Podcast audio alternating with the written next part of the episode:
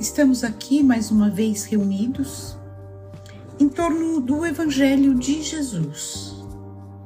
Então vamos nos preparando, vamos serenando a nossa mente, buscando uma posição confortável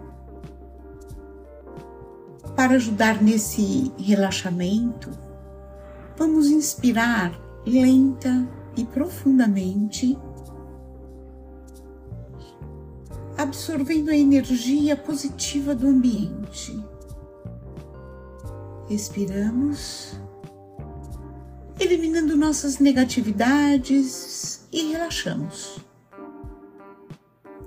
Inspiramos mais uma vez. Expiramos e relaxamos mais. Vamos nos concentrando no nosso ambiente, nos sintonizando com os amigos espirituais que já estão aqui presentes e que darão sustentação ao nosso Evangelho. Nós nos irmanamos física e espiritualmente no mesmo ideal, o bem maior. Saudamos os nossos mentores individuais, agradecendo o amparo que recebemos. Saudamos as equipes de higienização, proteção e defesa de ambientes. Vamos acompanhando mentalmente essas equipes que percorrem cada cômodo das nossas casas, limpando paredes, tetos e chão, removendo todas as negatividades, queimando os miasmas, desfazendo as formas pensamento. Nos ligamos em seguida ao mentor do nosso lar e aos mentores responsáveis pelo nosso Evangelho e suas equipes, agradecendo todo o auxílio e fortalecimento que recebemos a cada semana. E dessa forma, chegamos aos planos de Ricardo e os cruzados, sempre atentos à segurança e guarda das nossas casas. Pedimos que eles reforcem essa segurança. E em companhia desses soldados, vamos até os planos dourados de Ismael, o anjo tutelar do Brasil, cuja missão é a evangelização do povo brasileiro. Nos colocamos à sua disposição para auxiliá-lo nessa difícil tarefa. Ismael nos acompanha até os planos de nossa irmã, Maria de Magdala, exemplo maior de reforma interior. Pedimos que ela continue a inspirar a nossa própria reforma. E com Maria de Magdala seguimos até os planos de nossa mãe maior, Maria de Nazaré. Maria nos recebe, nos envolve em seu manto azul de luz. Pedimos que dulcifique os nossos corações, aumentando nossa capacidade de amar e perdoar. Ela nos convida para irmos ao encontro do Mestre Jesus. Ele já nos aguarda. Agradecemos ao Mestre pelos seus ensinamentos. Pedimos que esteja sempre ao nosso lado. Pedimos as suas bênçãos. E ele nos convida para irmos até o Pai Celestial, através da prece que ele mesmo nos ensinou.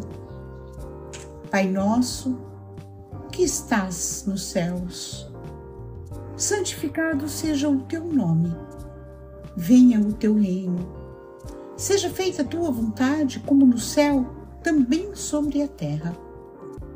O pão nosso diário dá-nos hoje, perdoa-nos nossas dívidas, como também perdoamos nossos devedores, e não nos introduzas em tentação, mas livrai-nos do mal. Que assim seja, graças a Deus. E dessa forma, Damos por aberto o Evangelho dessa semana, agradecendo as equipes espirituais aqui presentes. Pedimos que esses amigos frutifiquem essa água que depois iremos beber e conduzam a leitura que faremos hoje para o nosso melhor aproveitamento. Estamos lendo o Evangelho de Marcos. Estamos no capítulo dois. Versículo treze, num episódio intitulado Chamado de Mateus. Esse mesmo relato nós vamos encontrar no Evangelho de Mateus, capítulo nove, versículo nove, e no Evangelho de Lucas, capítulo cinco, versículos vinte e sete e vinte e oito. São dois versículos apenas. E diz assim: novamente saiu para junto do mar, e toda a turma vinha a ele, e os ensinava. Passando adiante dali, viu Levi, filho de Alfeu, sentado na coletoria, e diz-lhe: segue-me. Após levantar-se, ele o seguiu. Apesar de serem só dois versículos, É possível a gente tirar, é possível que a gente faça muitas reflexões.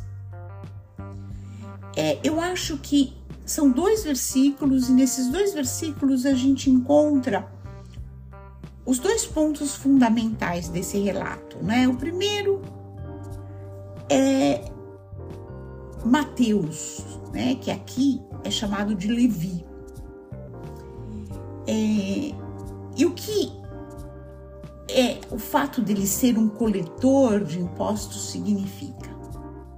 Quem é Mateus, né? E depois, o chamamento. Porque é o que tem aqui nesse relato.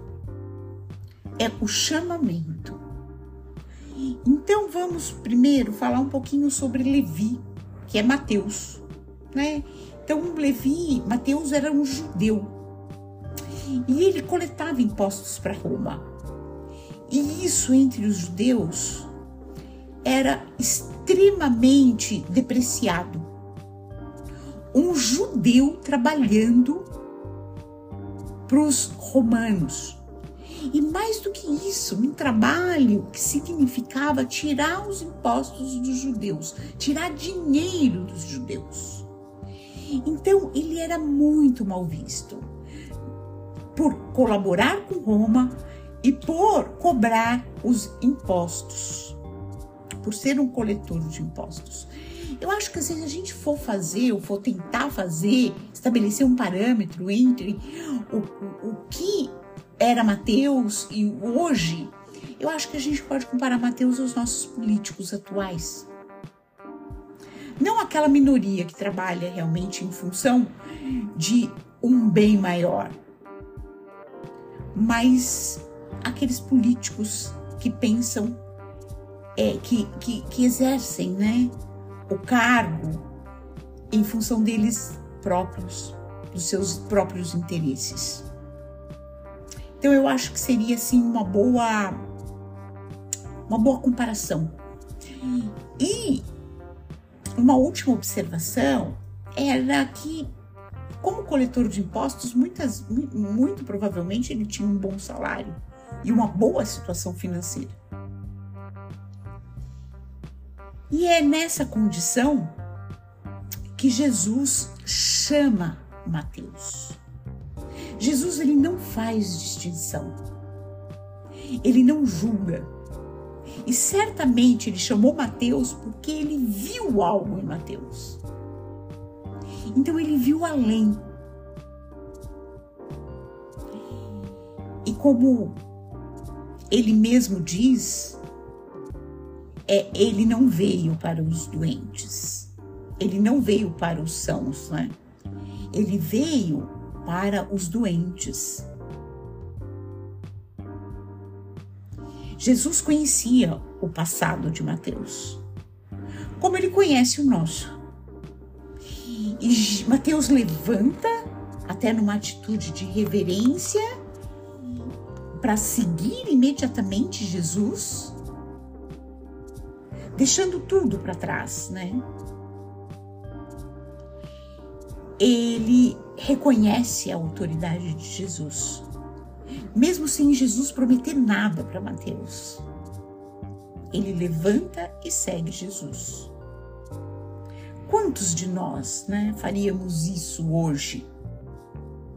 Conhecendo tudo que nós já conhecemos sobre Jesus. E não é por falta de chamamento. O nosso primeiro chamamento ocorreu na crucificação de Jesus. Esse é o nosso grande chamamento. Ele, sem pecado, se submete à vontade do Pai para nos servir de exemplo. Alguns poucos atenderam a esse, a esse chamamento. Hoje, muitos de nós somos chamados através do sofrimento. A maior parte do nosso sofrimento atual tem suas raízes em escolhas inadequadas, em escolhas desastrosas que nós fizemos para a nossa própria vida. Mas aquele sofrimento que chega e que nos arrebata, que nos tira totalmente do prumo, esse sofrimento pode ser um chamamento de Jesus, um chamamento de Deus. Como aquela mãe que de manhã pacientemente vai até a cama do filho e acorda ele. Tá na hora. Você precisa ir para a escola. Tá na hora. Você precisa trabalhar. O filho se mexe, se acomoda e volta a dormir. Com a certeza, muitas vezes, de que a mãe ali vai retornar várias vezes. E ela faz isso exatamente. Ela chama uma, duas, três. Até que ela vê que ela precisa ser mais enérgica. Caso contrário, o filho vai chegar atrasado. Vai chegar atrasado na escola, vai chegar atrasado no trabalho. Vai perder o compromisso que tem. Então aí ela fala mais duro. E é assim, muitas vezes, que a vida nos chama para retomarmos ou para tomarmos o nosso caminho em direção ao Pai.